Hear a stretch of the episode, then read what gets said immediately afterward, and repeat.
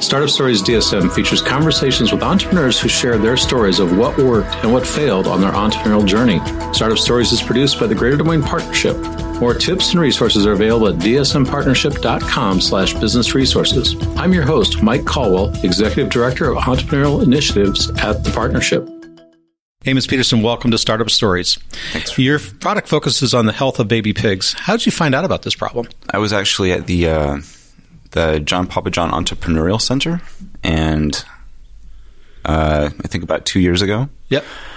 And I was there with networking products. We were doing failover for wireless networks for cell networks. Right. And another company there was trying to solve layover issues in swine farrowing. It's when the sow actually lays on her piglets. Right. And they, I got sort of a reputation as a problem solver. And so, you know, they had some issues with their tech and they wanted my help. And I think I realized that what the better solution to the problem would be to get in front of the issue.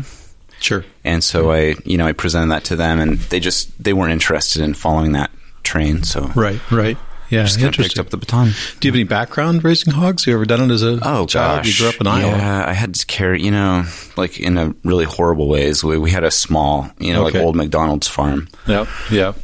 Well, being in Iowa, most of us have had that experience of being around the farms. So. Right. Yeah. So how big an issue is this for the farmers? Because it's an interesting problem. You don't want to see baby pigs die, but how big a problem is it from a monetary and number standpoint? Well, pre-weaning mortality, I just saw a number. It was like 24%, I think, of all hogs don't make it out of the weaning process. 24%. That was the number, yeah. So, it's pretty huge. If you look at $40 market hog price, multiply that by... how many hogs are lost, and it is over $500 million $500 million a year. $500 million a year. Mm-hmm. Yeah, because, hog production just in Iowa alone is a huge, huge business. It's like 3% of GDP. Yeah. Yeah. Yeah, when you're making up full percentage points of GDP, you're big.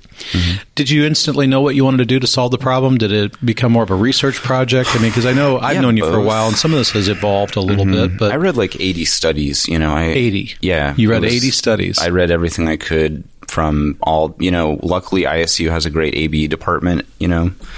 Animal engineering, and I just combed through all the material I could get, and it all pointed to this inefficient supplemental heating problem.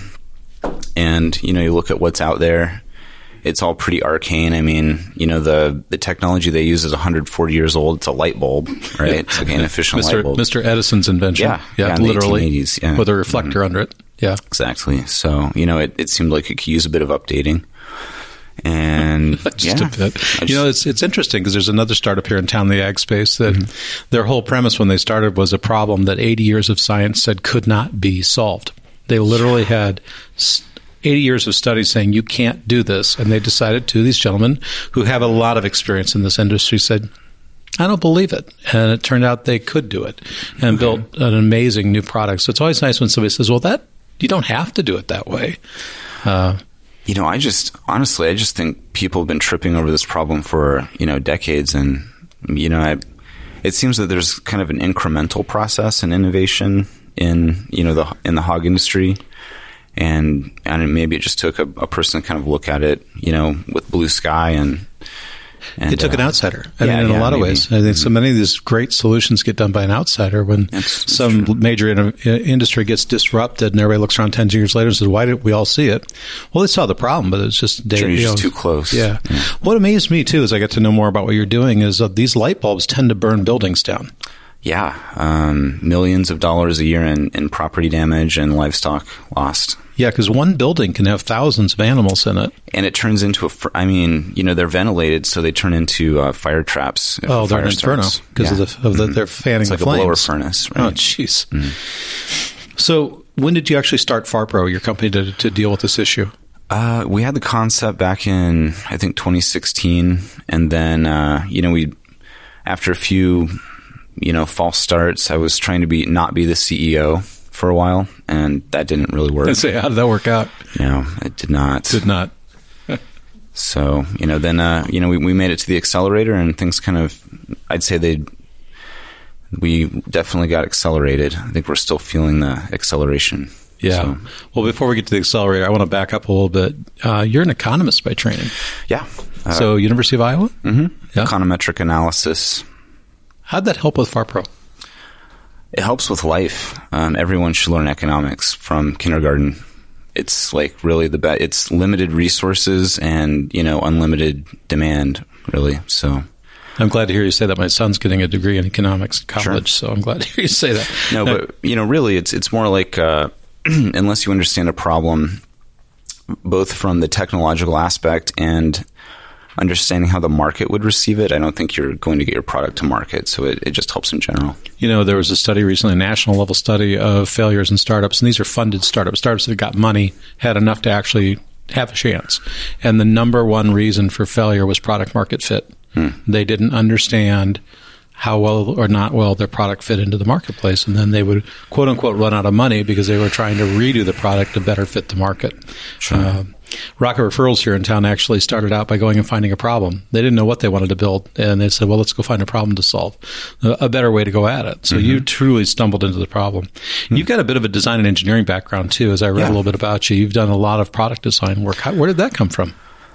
I've always been sort of an inventor. I mean, it also, you know, it's the economics of living on a farm that wasn't really, you know, kind of a large-scale farm. I mean, it's frustrating. A lot of kind of life and death animal decisions to make, and making products actually from a very early age that help get me out of doing chores, I guess, really what you could call it.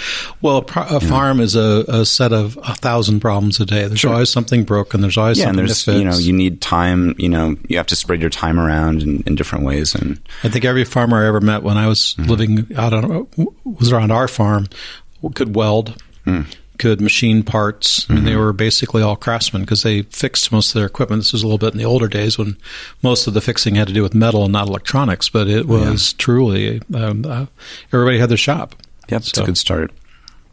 You've been in the radio station business. Tell us about that. Well, I mean, I guess I bought a defunct radio station, but it was for data transmission. And then I learned how to climb towers when I was doing this networking company, EchoCast. And so I got drafted into local radio in Iowa City. And so I'm a network engineer and a tower consultant. You were trying to solve a pretty big problem with that network company. Can you tell us a little bit about that? Yeah, well, you know, there's this balkanized network infrastructure in Iowa. There's about 140 different independent telephone companies, right? And they all have monopolies, you know, in their local markets. And what's happened is rural prices for internet and urban prices for internet are very divergent in Iowa, and so a lot of people go without. You know, they just are left out of the digital economy. And my hometown of Mediapolis was one of those places. And so my parents actually, they could not afford, it was like $170 for 5 megabit access, something like that. And they couldn't afford it. Yeah. So, you know, I saw an opportunity. I traded a farmer for the grain elevator. To put the tower on? Yeah, to put the tower on in Mediapolis, you know, for future internet access. Yeah. Ron Stover was his name. And I just, you know, I provisioned a circuit and kind of, you know, learned how to do it and did it. And did you? So were you successful in getting the company up and going? And were you? Oh yeah, serving customers. Does it live on today? In spirit, actually, I had to mothball it because I went back for engineering. Actually, I went back to school for engineering after having discovered that I had a passion for, you know, radio, electromagnetic. Information transfer, right? And I was not able to do both. I mean, my network was an hour and a half away, and I was the everything. So, you were everybody. Yeah. You were a one-person operation. Exactly. Yeah, that's really hard because you do have to make those hard calls. So did you stay in and get an engineering degree, or what happened?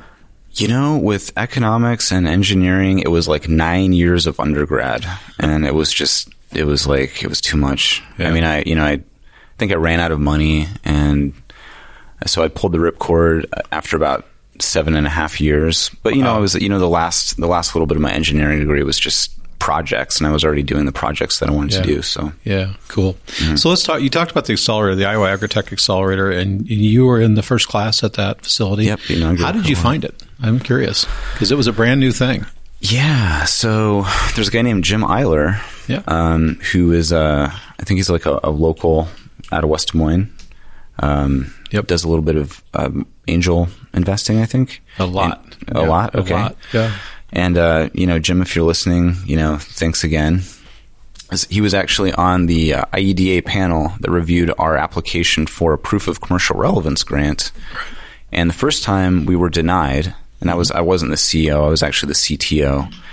And that ended up being a good thing because we got a lot of help from people who wanted to see us succeed. Jim included, and he referred us to the inaugural cohort of the accelerator. And so we applied.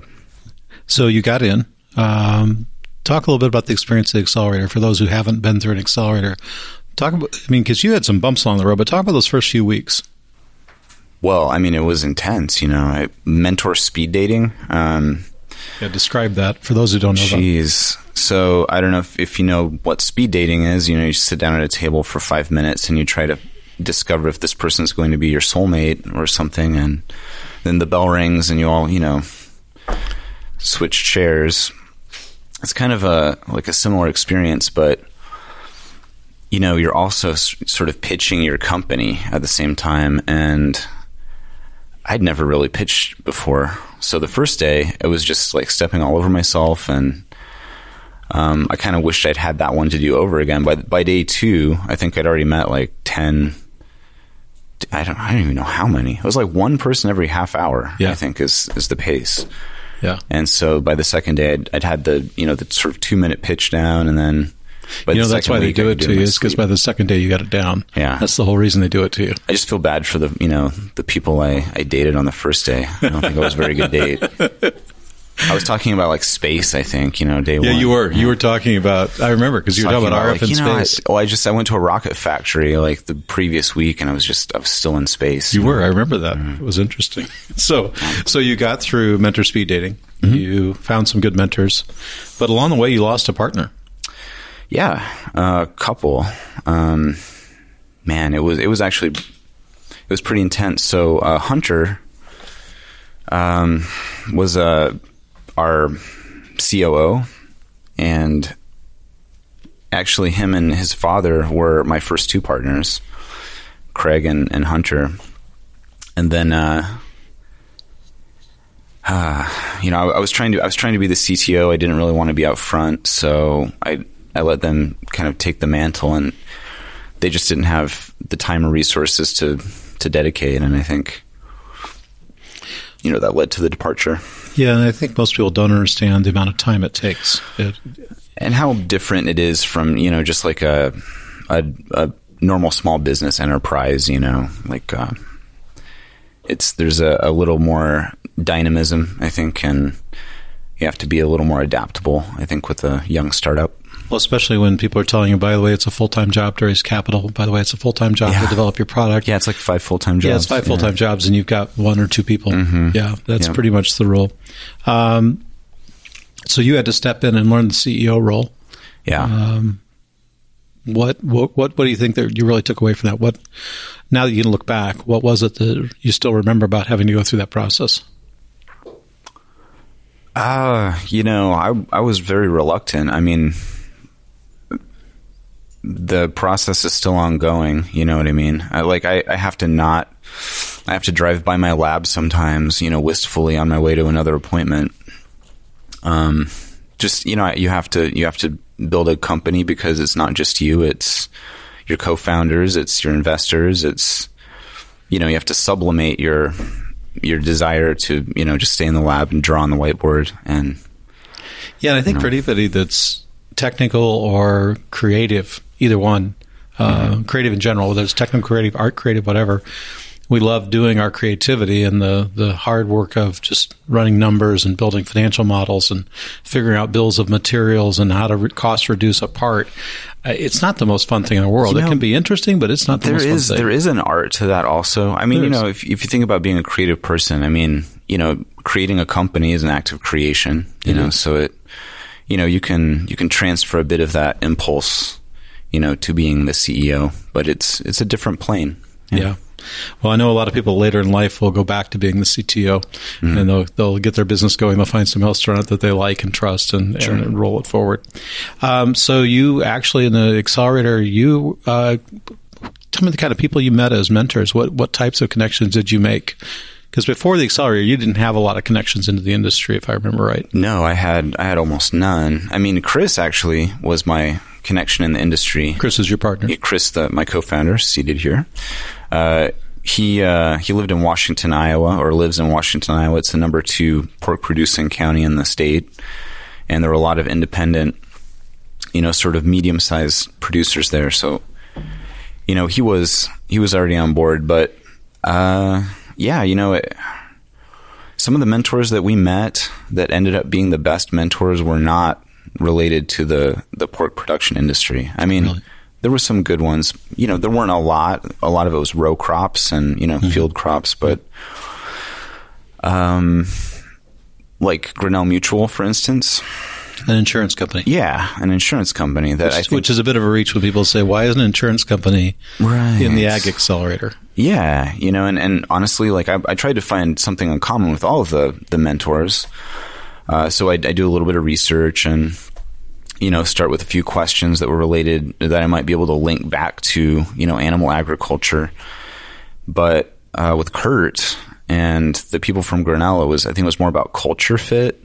Yep. They had very good culture and I was learning how to be a CEO and I wanted to make that a part of my company. Well, in Grinnell, I think one of the reasons they do connect to it so well is that so many of their customers are in the ag business. Mm-hmm. They are one of the big insurers of ag in the Midwest. So it's not they're not the producer of pork, but they're insuring a lot of people that are in the supply chain to that production process. Definitely, there's a risk mitigation play there for them. So yeah. So let's talk about your product. Tell me a little bit more about what your product does. Okay, so the product is it's called The Haven. It's like a sort of like an incubator for piglets. So it keeps them safe, warm, and happy during the first few days of life, which are the most traumatic and stressful and dangerous. And it also will, hopefully, with in a future iteration, track behavior and sort of monitor the health of the piglets actively. So what type of technology are you using to do that? Because you said you replaced a 140-year-old light bulb. Sure. Well, so I assume something newer than 140 years old. Yeah. I mean, we're still using heating elements, but, we're also using the geometry of the reflector to... So with the light bulb, one of the main problems is that it's a gradient pattern. Yeah. So you get a very hot spot in the center and a cold spot on the outside, and only about 20% of all the energy is usable by the piglets. So you don't want to be the piglet in the middle. Oh God, no! I mean, it can be like 180 degrees there, and that's not going to work. Yeah, it's actually the cooking temperature of pork. Okay, it's, the cooking temperature. You have to get the heater is hot. The cooking. Yeah, right. That seems obvious. Yeah, in order not to get. So on the outside, is it the opposite? So the outside's super cold? Yeah, the outside's just not usable. If they stay there, then they get chilled and they can often die, or they go back to the mother to try to stay warm, and she's, not in a position to really do much about avoiding them. So when she lays down, she can actually crush them. Right, because they're trying to stay warm. Mm-hmm, mm-hmm. So our product is it's what's called a microclimate.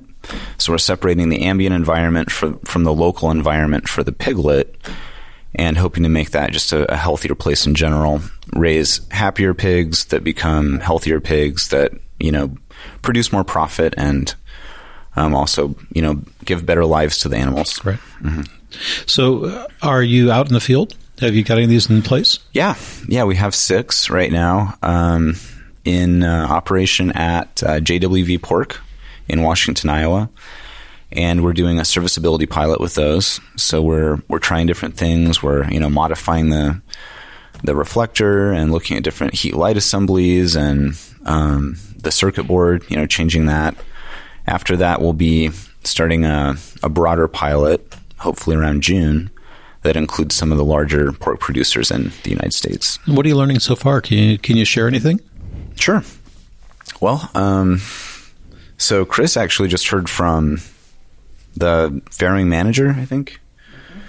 She said that they seem to be much more comfortable, and they're actually becoming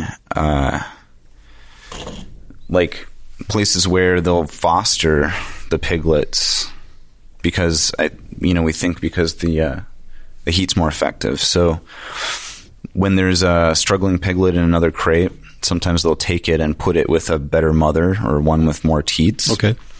And they seem to be doing that with our product.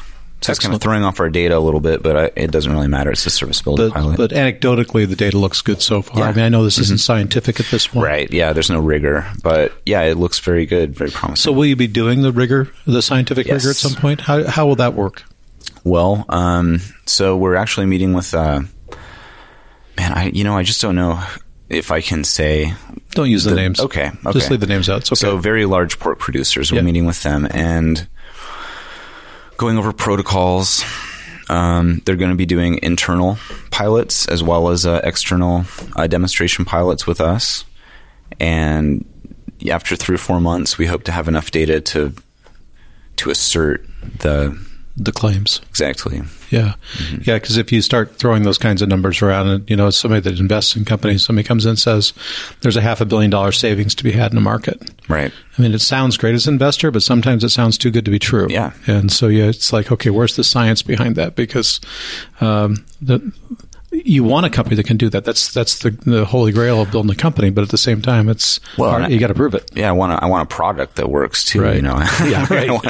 I want to make absolutely sure that it's doing what we say it can do. So, speaking of product, you're building a hardware product. Mm. Have you ever done that before? Have you actually brought a hardware product to market? I've not brought a hardware product to market. I've developed some products, but never brought it all the way to market. Especially because you're going to be doing a lot of volume. So how many, the average is a farrowing house? Is that the way you say it? Yeah. Average farrowing house, how many systems would you need to put in a house like that? Well, the market is very saturated. So a farrowing room might have 48 crates in it. Our product goes over 2 crates. So we'd put, 24 units in. The average sow barn might be, several hundred to several thousand sows. Oh. And they're kind of spread around the Midwest. Iowa has a lot of the production. But, for the demonstration pilot, we're going to do, I think, between 120 and 200 units total. So that's a pretty rigorous pilot. It should be. We'll have several months of data. We'll have thousands of data points. Right. So. And when do you expect to be in production? Hopefully later this year. So we're going to take what we learned from the demonstration pilot, and we're going to make a production run and call that our beta. And then, we'll be producing hopefully a couple thousand units before the end of the year for sale. Yeah. Congratulations on all that. Thank you. So going to market, let's talk a little bit about going into the market, because I assume you're not going to go out and sell all these yourselves. What's the plan on how you go to market? Oh, go to market. Well, it's the market is very concentrated. So, if you look at, the top 40 producers, they're responsible for 2/3 of the market. So maybe you do go out and sell them yourself. Yeah. Yeah. And that's what we've been finding, just marketing's more about having a conversation with a producer and asking them what they want from our product and working with them to develop that. And I know you've been out talking to some of them. What's the reception been so far? I'm happy to say universally positive. Really, I think the thing that we hear the most is that we're not that we've solved a problem, because of course we don't have a finished product, but that we are working on a real problem and that we're on the right track.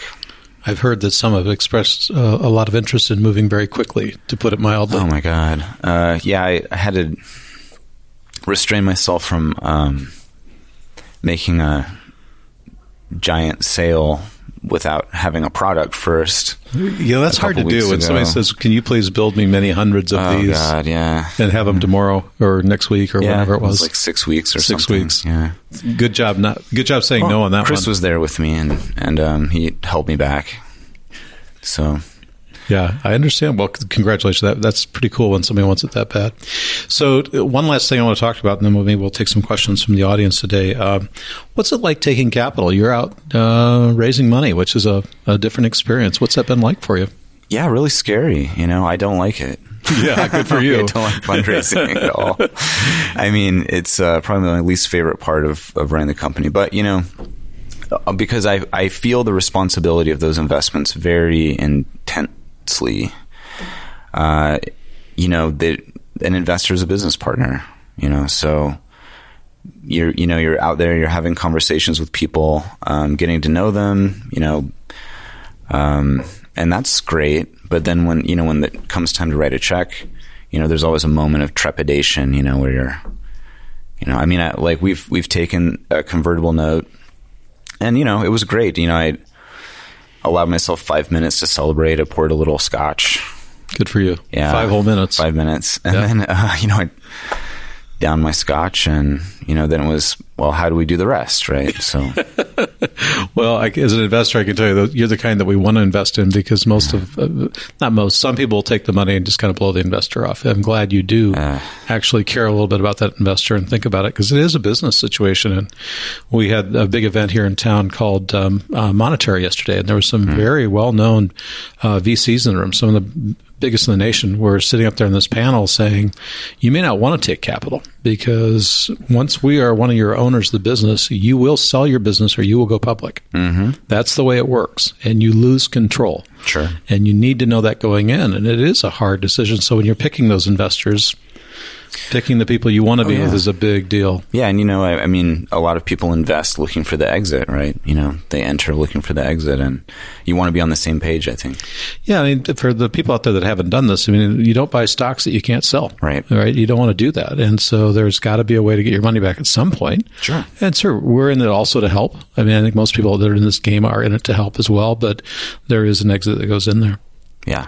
Well, let's open it up to the audience out here and see if anybody's got anything they want to ask. I will repeat your question for the sake of the podcast. Sure. So. Yeah, that's a great question. So in the development and research of the product, what other partners did you work with? Sure. Well, we found a really young engineering company out of Iowa City called Nothsoar, and they helped us with their circuit board. And they're still working on that. There's also a design company out of Iowa City called OB Design, and that's basically a... James, our CAD guru.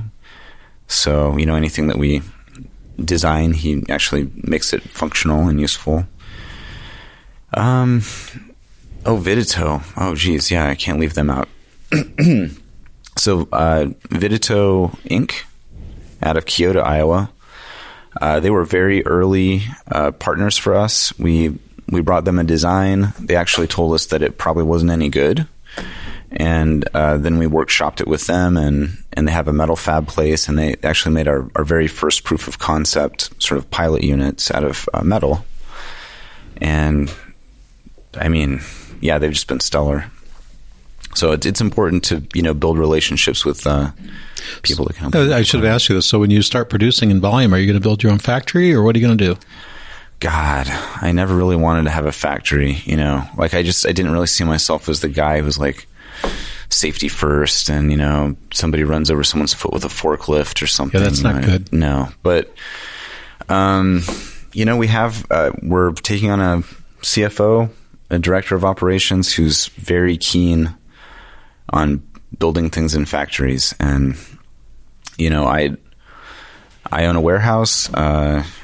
You know, we can adapt that for manufacturing, and I don't know. You know, we'll see where it goes. If it makes sense, we'll do it. Definitely, it would improve our margin. You think? Yeah. Well, that's the idea. No, but by the time you get done with all the costs of a factory, it doesn't always work out that way. I've been on both sides of that, and there's no perfect answer. So, and yeah, that's what I'm finding too. You know, we'll just have to see where it goes. Yeah. So you came into the accelerator pretty much with an idea. I mean, my idea, like. And actually, thank you to Mike. So this, I think I was... You had an interesting first 2 weeks. Right. So my first 2 weeks, I was thinking about space, you know. Mm-hmm. You were. And radios. And right. And I don't know. I think I was kind of going off the rails. And so...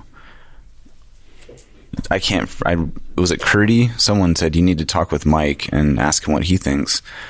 Yeah, we geeked out over, we had a beer or two and geeked out over a radio because it turns out I have a radio background. Yeah, but I mean. And it was fun. I enjoyed it because you really know what you're doing. I'm actually talking about the first conversation when I went into your office and you that one. Stop talking about space. Yeah, I did that. Like, yes, let's do that. In fact, I said, let's talk about space over a beer sometime. Right, yeah, exactly. That's what it was. Like, let's leave that for the, tap room or whatever. And I appreciated that. I came out, I had my head spun around a little bit and I was like, okay, let's build this product, So how far were you when you came out of the accelerator? So 100 days, right? 100-day process. Mm-hmm. Where were you? What did you have to show for it? Oh, God. I mean, we had established our company as a C Corp. Hunter was gone. Craig had been gone. Chris was coming on board. And we were, with that the small investment that the accelerator had made, we were able to start looking at building the first pilot units and getting legal in place, IP. I mean, we went from kind of a napkin sketch with a good idea, to having a product that looks a lot like the one that we're doing right now, and actually just the contacts that we need to build the eventual production product. Yeah, and I believe one of your people at the accelerator was the original funder from outside. Yeah. You don't do the names. That's, okay. That's not something for here, but no. So you found some funding. Yes, found funding. Found some people who were really, really keen on and making investments and seeing our company grow. And you've actually filed some intellectual property on this that has a standing. Yeah, yeah, we're going to file some more. I've actually just designed a way to mix different bands of light together in the same linear element. I did that. Actually, there was like a lull at the... You just happened to do this. Yeah, I just did. I love inventors. It was the Raising Capital seminar. You did it while you... Okay, see, here's admission of truth. Yeah. We're doing a Raising Capital seminar, and they are not the most interesting meeting in the world, so you figured this out while we were in the meeting. Well, yeah. I had my compass and my calculator, so... I love it. Yeah. So the IP, you've got a couple of things filed now. We've got the IP for the Haven, for the design of the Haven, and I haven't really talked to our lawyer about this, the other patentable aspect, but that should be done in a couple of weeks. By the way, on that list of full-time jobs, doing IP is a full-time job too. Yeah, because it's what drives long-term value in a company. Mm-hmm. What are the barriers to get into the market? Because everybody's already got a solution to the problem, right? Well, they think they do. They think they do. I mean, they're using they're using heat lamps and heat mats. So retrofitting, it's a very good question. Our product is designed not to really need to be retrofitted, so it uses the infrastructure that's there already, like the divider wall between the two crates, and the same footprint as the heat mat. And so it's just a matter of kind of putting it on that wall, clamping it down, plugging it in where the lamp would go, and then plugging the heat mat into that so that the controller controls the heat from both sources. And, it shouldn't take more than, 10 minutes or so to install. And this isn't a product where you have to do every unit. You don't have to completely change a building. You can do this in 5 crates or 10 crates or multiples of 2, 6 or 12 crates or whatever. It's about as complicated as installing a heat mat, honestly. Okay. So you have to, pick up the wall and move the heat mat under and wire it in and all of that stuff. Our product is, maybe slightly more complicated than that, less than... Yeah, but I mean, no retrofitting. And barriers, I mean, I think anytime you have, I would just say a technological understanding barrier. So anytime you have a product that's been trusted for 140 years, you're going to run up against, inertia. And I think demonstrating that your product is actually going to be better for the bottom line is kind of key to knocking that down. Well, and I think for anybody that's selling to farmers, no matter the type of farmer. The line number one is we've always done it this way. Yeah. And I've worked with a lot of ag tech startups, and every one of them hears it, but we've always done it this way. Yeah, you know, I've started hearing from the larger producers, like the watchword is sustainability and things like that, you know, so that's refreshing. Yeah, it's changing. What do you do to clean up? Because you have a litter of pigs raised, and then everything, the barn gets emptied, cleaned out, and then you come back in and start again. Biosecurity is a huge issue. Obviously, you don't want to have disease, you know, from one cohort infecting the next cohort. So cleanability is really important. I think since Don and I did the speed dating, we locked onto ultraviolet remediation. So, you know, you may have to explain what ultraviolet remediation is. Sure. So certain frequencies of ultraviolet radiation are not harmful, but that they do keep pathogen count low in an environment. So, you know, we're looking at those to make that space more healthy. Interesting. And then to clean the product, we're looking at being able to sort of raise it up on end so that you can get to it, and also a disposable, like we're looking at kind of a disposable Tyvek tent for the curtains, and also to keep it clean on the top. So you would just take that and throw it away at the end. And that's another thing that we're looking at. During the serviceability pilot, we'll be exploring different options. Interesting. What tips can you give for raising capital? Oh, man. I think you might be asking the wrong guy. I mean, my tip, like what I do, I talk to people. I try to be forthright. I try not to be too pitchy. You know, I'm not sure if that is what would work for most people. I just try to find people that I want to be on the board. Like I would want them on the board, you know. I'd want them involved in maybe decision making, or as a strategic partner. And then I try to develop relationships with them. You know, I know a lot of people, they go to pitch competitions and, you know, try to present themselves as the hot thing. I actually try to get out of the way of my product. I'm like anti-charismatic, you know. That's that's what I try to do, but I don't know if I'm always successful, but get out of the way of the product. That'd be my, you know, advice. I'll put my bad plug in. We do a Raising Capital seminar twice a year, and I know you've attended it. And I think for anybody else who wants to raise capital, the video from that's available on our website. Oh, so, yeah. You're welcome to go out, and we'll announce the website name at the end of the show, but you're welcome to go out and take a look at that. But the overview of how to raise angel capital is a 7-hour process. So it's not easy. It is a full-time job. It's a lot of work. We do this to try to help people get off on the right foot. You know what? I would follow up. I think that answer was a little flip. I would say, following what Mike said, definitely getting like documentation and like making the story match the raise, right? So making your cash flow understandable in terms of, you know, why am I raising this, and, you know, when are we going to turn it around? And like he said, there's a lot of really good information from that Raising Capital seminar on just that. But the pro forma is sort of really important to get down, even if you don't show it to people. It's something that you'll be referring to and you'll keep in mind, you know, while you're doing the fundraise.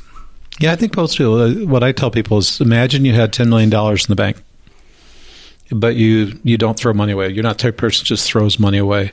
What would you ask yourself? What would you ask your son, your daughter, your brother, your sister, your mom, whoever that you're going to give this to? What would you ask them to do? It actually becomes pretty obvious, even though there's a real rigor to it. But I can tell you that the number one thing I see when I'm looking at it as an angel investor is that the what's in the pitch deck doesn't match what's in the business plan, doesn't match what's in the marketing plan, and doesn't match what's in the financials. You've got 4 trade shows in June, and there's no money in the budget to go to. It's kind of like, are you really thinking about this, or are you just telling me you need $500,000 because it sounded good? And I think that's, you know, the parent-child rule of what would you expect your child or your parents, a good one to follow when you're thinking about what you need to do to go ask somebody for a lot of money. It's a big deal. Mm-hmm. Well, I think we'll wrap it up there. Amos, thank you for joining us for Startup Stories. Thank you, Mike. Thanks for listening to the Startup Stories DSM podcast. Inspired by this startup story? Visit dsmpartnership.com/business-resources to find upcoming events, videos, and other free resources dedicated to helping startups and entrepreneurs accelerate success in DSM USA. That's dsmpartnership.com/business-resources. Thanks for listening.